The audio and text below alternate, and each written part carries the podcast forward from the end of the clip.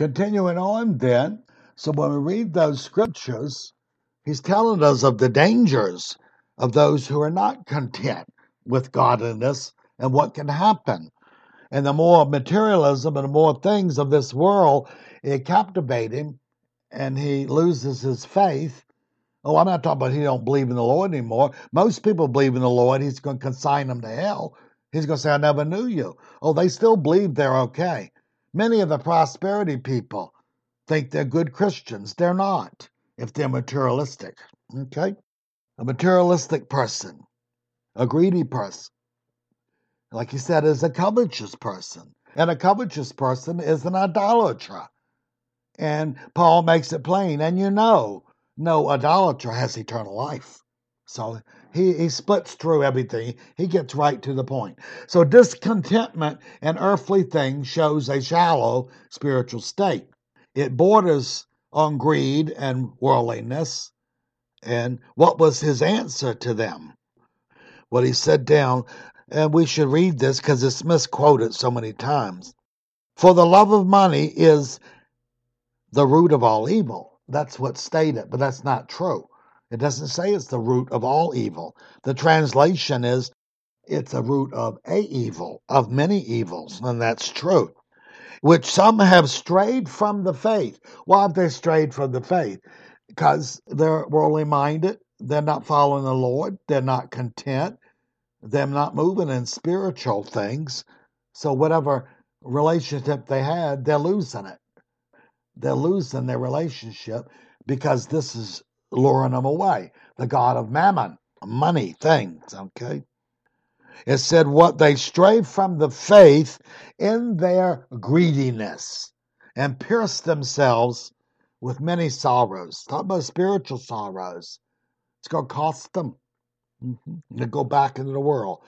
And we just need to read one more verse, the first part. But you, he says, oh man of God. So he's saying, you man of God who's I'm talking to. Flee these things. What things? Greed, covetousness, materialism. And then he goes in to spiritual things. He says, fight the good fight of faith. Well, those kind of people have lost the fight and they forfeited. And he says, lay hold on eternal life. So much for once saved, always saved. He says, you stay in your faith and you cannot be doing this if you're covetous and greedy and materialistic and that offends many. Well, who's going to be offended at a day of judgment? That's what we'll we'll see. Okay. And now we go to verse 18. If possible, so far as it depends on you, be at peace with all men. Well, sometimes as you walk the Christian life, you'll find out it's not possible with people. Because some people are wicked and mean, and no matter how you try to make them right, they hate you anyway. But he's saying, in general, be at peace with people. Don't be a rioter. Don't stir up trouble. Don't be a gossiper, a slanderer, because that's what does it. Let them talk, but you don't join into this stuff. So he's saying it's possible. Be at peace. But like we say, some people are very wicked and they're evil, and no matter what you do, they're going to hate you because they're full of the demons. And God's going to take care of them one day. Most of the judgment on the world will be because they mistreated Christians. That's the thing. Oh, they were already offended God. But when they start, he said, I will avenge. And we'll get to that scripture too. So, if humanly possible, as far as you're concerned, be at peace with all men. Try not to be in disturbances and problems that are of the world and listening to stuff and taking sides with people and all that kind of stuff. But the world hates us. Remember, Jesus said they do. They hate do gooders. Okay? But if you're not a do gooder, you're going to end up in hell. So, see, and that's what Jesus said if you're ashamed of me, then I'll be ashamed of you before the Father and the angels. So, if you're going to be a Christian, you have to let people know it by your lifestyle, even if you don't preach the gospel. The Bible said a, a woman could win her husband to the Lord without a word. Well, that sounds astounding because usually the women jabbered too much. Paul said uh, what's precious to God in a woman was a meek and quiet spirit. Well, we don't see that much today. They run the house, they run the church, they run everything, run the governments. Uh-huh. God didn't change his mind. He didn't say he'll put up with it. He's considering all these things. So the world hates us, and we have to do good and stand for the Lord and not deny Him. We deny the Lord either verbally or, like Titus says, our works prove we've denied the Lord. We don't live right. We're not do gooders. We live like the world, and the world doesn't see no difference. And see, I saw a magazine recently, and it named five or six well known evangelists and ministers and it was telling one of them had $760 million, one had 100 and some million, 60 million. See, the world looks at that and says, oh, what Paul told us, they'll make merchandise of you. See, even the world can see the greed. Why would a Christian man have that kind of money and die in that state and leave all of that to what? Why does he have that much? We'll see that when God prospered people, it was for ministry mainly. It was to do good and help people. It was not to live in luxury. So even the world can see these are false people. Okay? Okay, so some will hate of the world and some will not forgive wrongs. And if they think we've done something wrong, they'll be vengeful and malicious. And no matter what you say or do, it don't matter. They're going to be that way because they're evil and God is going to take care of them at the day of judgment. But Christians are not to be so. So at times it is not possible to be at peace with people because they're mean people and they're enemies and they got the devils in them. Okay. So we leave those to God who stores up their evil and their wrath to the day of judgment. He doesn't overlook anything and he will avenge his own. But it's in his timing and not ours, he often uses the wicked to mold the righteous, teach us patience and endurance, and how to suffer for the Lord when necessary. Okay. 19. Again, the word never. Don't ever do it, he says. Take your own revenge. He said, Beloved, but leave room for the wrath of God. Does he speak of forgiveness here? No, he doesn't. He's dealing with the world. People think they have to forgive everybody. Scripture don't teach that. We're to forgive Christians. And we can forgive the world for certain but for certain things, we may say, I forgive you, but God isn't forgiving them. He will deal with them one day. But we're to let things go and let God do that. So we can deal like the world that way. Well, we'll forget it course, they say that, but most of the world don't ever forget it. People say you have to bury the hatchet. And then some people say, but I'll leave the handle up in case I need to use it again. See, because they're not really forgiving anything. They're holding it in account like the Lord's going to do against the wicked. He's not using the hatchet in many cases, but there'll be a day he uses that hatchet. Okay. And he's quoting the Old Testament scripture in Deuteronomy for it is written, Vengeance is mine. This is Jehovah speaking. I will repay, says the Lord. He will repay what wicked people do to his people. He'll store it up and he will take it at the day of judgment as what they did to Christ. He said, Whatever you did to mine, you did to Christ. The Jesus said you did to me. And remember when Paul was persecuting and thinking he was doing God's will, and Jesus appeared to him, he said, Why are you persecuting me? He didn't say my followers, and he didn't know. See, Jesus was linking himself with his disciples and his. So he was saying, Paul, what you're doing, you're doing against me. And that sort of opened his eyes a little bit. So we we put up with certain things as God's children and his servants, it's his place to take revenge. Remember, we're not our own. He didn't tell us to do that. He said, I'll take care of it. So we're his slaves, love slaves. We're his children. It's his responsibility to deal with these things when he sees fit. It's our responsibility to learn long suffering and patience and putting up and forgiveness. See, that's our job that he's trying to teach us, which humanly is often hard. Okay. So we do and will suffer for Christ's sake.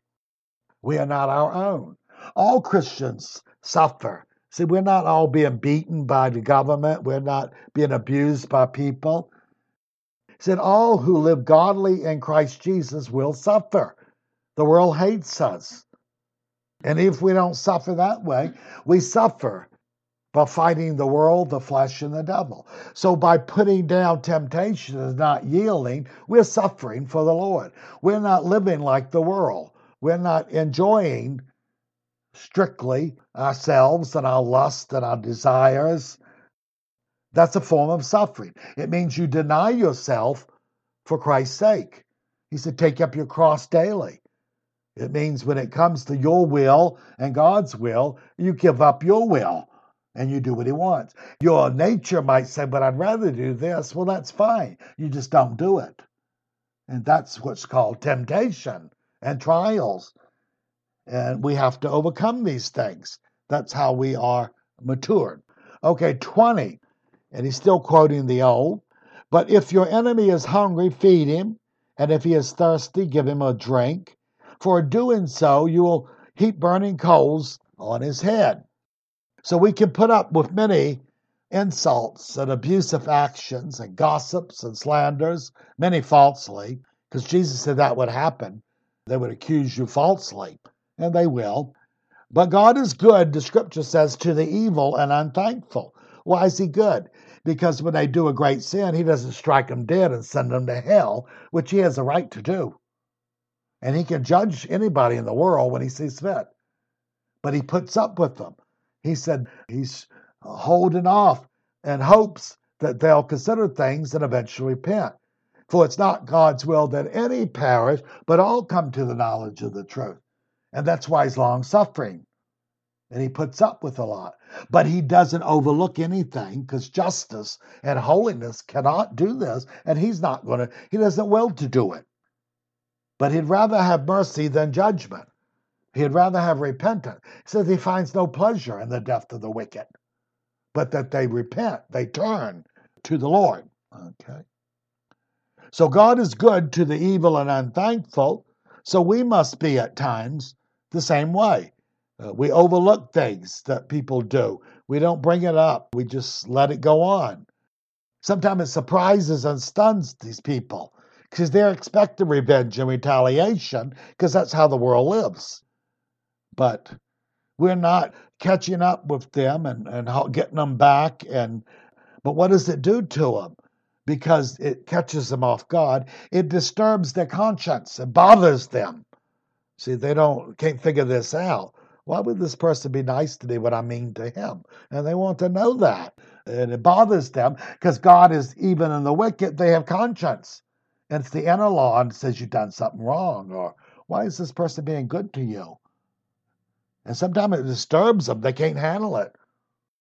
They feel guilty. They feel bad because their conscience is enlightening them. Yet some are wicked. And God will visit wrath and judgment one day, whatever's not repented of, if not turning to the Lord. Every idle word that a wicked man speaks, he's going to answer for the day of judgment. And the Christian, everything he does, the least service was back then was to give some water because they lived in desert areas a lot, was to refresh them and wash their feet and give them something to drink.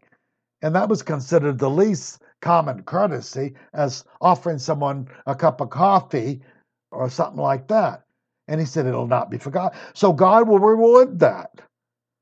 And again, for people to say, Well, I don't want no reward, go ahead and insult God. You'll find yourself in a bad shape. That's self righteousness. That's arrogance and pride. Think you're better. Oh, and some people, you know, they love to do good for people, but they won't let nobody do good to them because they're proud. And sometimes God will put them in a position where they'll have to do it. And people be nice, and they'd rather not. But God has said, but I'd rather they do it because you need to be humbled.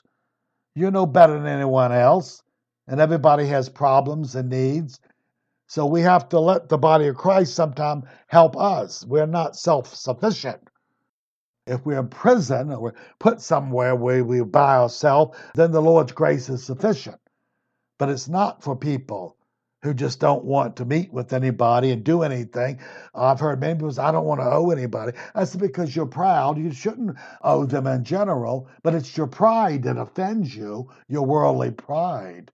Uh-huh and you think you're above that and special. You go find out you're not if you're a real Christian. And if you claim to be minister to the Lord, he's going to deal with that. Okay? So he said, if we judge ourselves, we'll not be judged of the Lord. And so, in questionable things, do good and let people do good to you, and don't insult them by refusing to let them. Then that shows you think you're better than them. So that's what it shows. That's how they interpret it, whether you mean it or not. Okay? So one day, the Lord will avenge and reward. He's going to do both of these. And nothing's going to be forgotten. 21. Do not be overcome by evil, but overcome evil with good. To be overcome with evil is to repay in kind. We're talking about evil now. To take our own vengeance yet we are not our own. See, we keep forgetting this. You're not your own. You're supposed to represent Christ. You're bought with a price. You're his slave, child, servant, and slave. The apostles called themselves bond servants. That was a slave. And it means you represent someone else. So you let him take care. Back then, you abused someone else's slave, you could be taken to court. You could be abused. So, but he didn't take vengeance. They could put him to death for attacking a free man. So he kept it to himself and let his master take care of those things. So only Christ's Spirit and his help can cause us to overcome evil. So again, it's human for us to repay good for good and evil for evil. But we have to get above that at times. And we have to allow God to give us grace for endurance and suffering for Him. These do not come naturally. People try to do these things, and like the person said, the second time, I don't turn the other cheek, I hit him on a shovel. Well, see, the first time, you were just mimicking it, but your heart wasn't changed. And Peter said, How often must I forgive my brother till seven times? That was complete. Now, it didn't say this they were doing the same sin. Because if he's your brother, you can reprove him for that and you can deal with him. So he's implying their weakness and you got to aggravate it with them and they get on your nerves and you're getting tired of it. And Jesus says, You keep doing it. 70 times 70. He was just saying there was no limit. If he confesses and does something wrong, you forgive him. But like you said, with your brother, if he sins against you, rebuke him. And if he asks forgiveness, forgive me. So if he wants to sin seven times, you should rebuke him seven times. And then when he listens to it, then you forgive him. Okay? So people interpreting scripture from the world's perspective, and that's why they can't be Christians. I said that's yes, outrageous, because they don't know the principles that we can deal. Some people just think they're you're supposed to take everything a Christian tells. No, you can break fellowship with them. A husband and wife can leave each other. And yet, Paul said, if you do, remain unmarried or be reconciled. But he didn't want them leaving, and he told them, but he gave them permission. He would you live at peace. If you can't live at peace and you agitate each other too much, so he gave permission. Wasn't God's best. But he said you can't marry again. See, God won't let you do it. So he's saying rather deal with these things. Okay, now we go into 13. He continues on, but he's changing subjects. Every person is to be subject to the governing authorities, for there is no authority except from God, and those that are existing are established by Him. Well, that's a blanket statement. A lot of people try to dance around this. Government, civil governments, and authorities are to mankind for order He's talking about the police state. He's talking about maintaining order in society which is the opposite of anarchy. Okay? Everybody does what's right and takes his own vengeance and robs each other. See, there's no authority. And society breaks down when that happens. So, Paul told the Christian, you're to pray for peace in your society because it's easier to get the gospel out when peaceful times are going rather than war and strife. Okay? So they keep the order in society for what reason? That there'll be peace and trade and business and people can make a living and live in society. God wants this. All government are not directly under his control. He allows the wicked politicians to rule, but he overrides them. But even they, if they maintain order in society, he upholds that. So we don't care if it's a monarchy, a democracy, if they uphold. And we'll find out what else wicked governments are expected to do. And God's going to judge them for not doing it. Okay? So there is no authority except from God. Whatever happens and whatever government comes into play, it means God has sanctioned it and permitted it, whether he likes it or not, or thinks it's good or not. So when people rebel and take over and this, that, all of this, God, He's allowed it. So He has a permissive will, and He allows things that He's going to judge later, but He permits them. So the religions and the politics and governments, the devil's the God of this world. He's the master of a lot of this, but He has to be overridden, and He can be restrained, and God does. And even wicked government as a whole sees there must be order and authority, or the whole country falls apart. And they can't prosper. They can't make a living. So even wicked people see this. So they want this, and God wants this. Okay? For there is no authority except from God. He's permitted to come. So God's providence permits such, even with evil in it. He's given such the governments to bless or to punish people in society. He said they favor and praise those who do good in society, and we'll find out they are an avenger and they're to punish. We'll see rehabilitation for the wicked is not in Scripture. Two thirds of them end up back in prison because they're not punished properly. Okay? Now that's against many of these liberal ministers. Oh, just forgive them. Just the, they don't know scripture and they're false shepherds anyway. Okay. Caesar's government was wicked, but still punished evil robbers, rapists, and murderers as a whole were put to death under the government of Rome. When people would riot and stuff, the Roman soldiers go in and kill them. See, Rome even it permitted all other religions, and most governments didn't. And the reason they did it, they learned it's good for trade. And if you let people do their own thing, you'll make more money and you'll be able to trade. And they wanted to prosper. So often when they took over people, they didn't overthrow their religion or anything. They wanted them to prosper because they would prosper. So these other people would start paying taxes and giving them money. And that's what they wanted. Okay. Render service to such. Okay. Like Jesus said, render to Caesar's what Caesar's and give to God what's his. So he's saying you have to submit to a degree to the governments. Okay. So even most wicked government, and they got wicked people in them a lot of times, but usually they will confine or punish the gross murderer, the rapist, the robber who hurts people and things, child molesters, even they'll go after them. And it's intended. Someone has to restrain them, or everybody would be taking vengeance. Someone hurts their family, they're going to go hurt their family. And they want government to regulate this properly and have laws for this. So no Christian is to be a rioter, a protester, rebellion. Oh, I don't care about democracy allows it. God doesn't allow it. People get up and uh, riot and try to overthrow, and uh, uh, they're evil before God.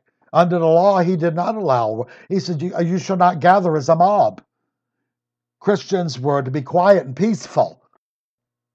And if they were real Christians, they know how to pray, and they get more done by praying than out there running their mouth. And so, see, a lot of people, the Christian think he has to act like the world. Uh uh So we're told this. And remember, Paul's talking about Rome ruling, and Rome was a wicked empire. But he's speaking of Rome, obeying them, and he's telling us why. Okay? He didn't say whether you think they're crooked or not. He's talking about the form of government, the police state. And Jesus even said the Romans had a law, and when a soldier was traveling, he carrying all this stuff, he could compel someone in the country to walk a mile with him and carry his burden. And the Jews hated that because they hated the Romans. They hated them in their territory. And a lot of times the soldiers did it on purpose to spite them. But he said, if he compels you to, to carry it a mile, carry it two miles. He was telling the Christians, surprise him. When you go an extra mile, he's astounded because he knows you hate him. And he knows he's doing this because he's tired and needs someone to carry it, or he's doing it to spite you.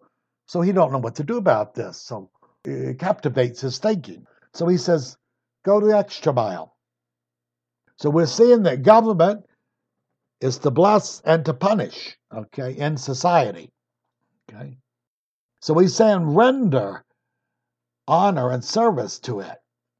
So again, no Christian is to be in rebellion and rioting or with the mob or tearing down things and all. They're not a Christian. They got the spirit of devil in them because he's the rebellious one. He's the destroyer. Okay? Therefore, what does that mean? For this reason, that's what therefore means. Okay? Whosoever resists authority has opposed the ordinance of God. So he's saying God set up authority and permitted authority. He didn't say what kind of government. Oh, there were kings, there were all kinds of. He didn't say he cared. But if they're to maintain good in society and order, then he's ordered that. He expects them to do that. And they who oppose the will receive condemnation upon themselves. So it means you go ahead and fight it, and God's going to oppose you. Okay? See, a lot of people try to excuse that. Well, they're doing corrupt, they're doing that, so we can overthrow them. The fascinating thing is, and nobody wants to talk about it because they don't know Scripture.